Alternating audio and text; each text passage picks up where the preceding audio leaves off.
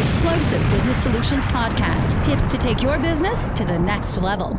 I'd like to teach you about five words that will lead you to success.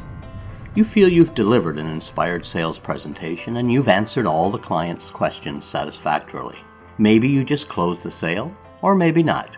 Either way, the time has come to wrap up the meeting. There is a proper way to close out every sales call, and it isn't just thanking them for their time and promising to call back sometime soon. Sure, thanking them is appropriate, but not before you agree on the next steps to take. Just saying that you'll call them back soon isn't a next step. Conducting face to face meetings without leaving with agreed upon next steps is called visiting. It's amazing how many professional visitors are out there pretending to be salespeople. Maybe they should have professional visitor printed right on their business cards. You can avoid being a professional visitor by remembering to ask this question Who does what by when?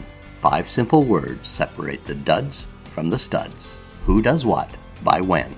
Ask this simple question, and then together with the client, you can decide to communicate the next steps in the sales process.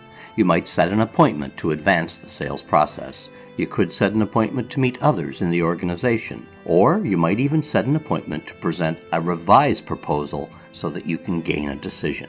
You see, you must have agreed upon next steps which advance the sale. What's more, it's critical to assign a specific date to each step you agree on, not just something like next week, but a set time and a set day next week. Who does what by when is a powerful question used by professionals. Its effective use is critical in the sales process.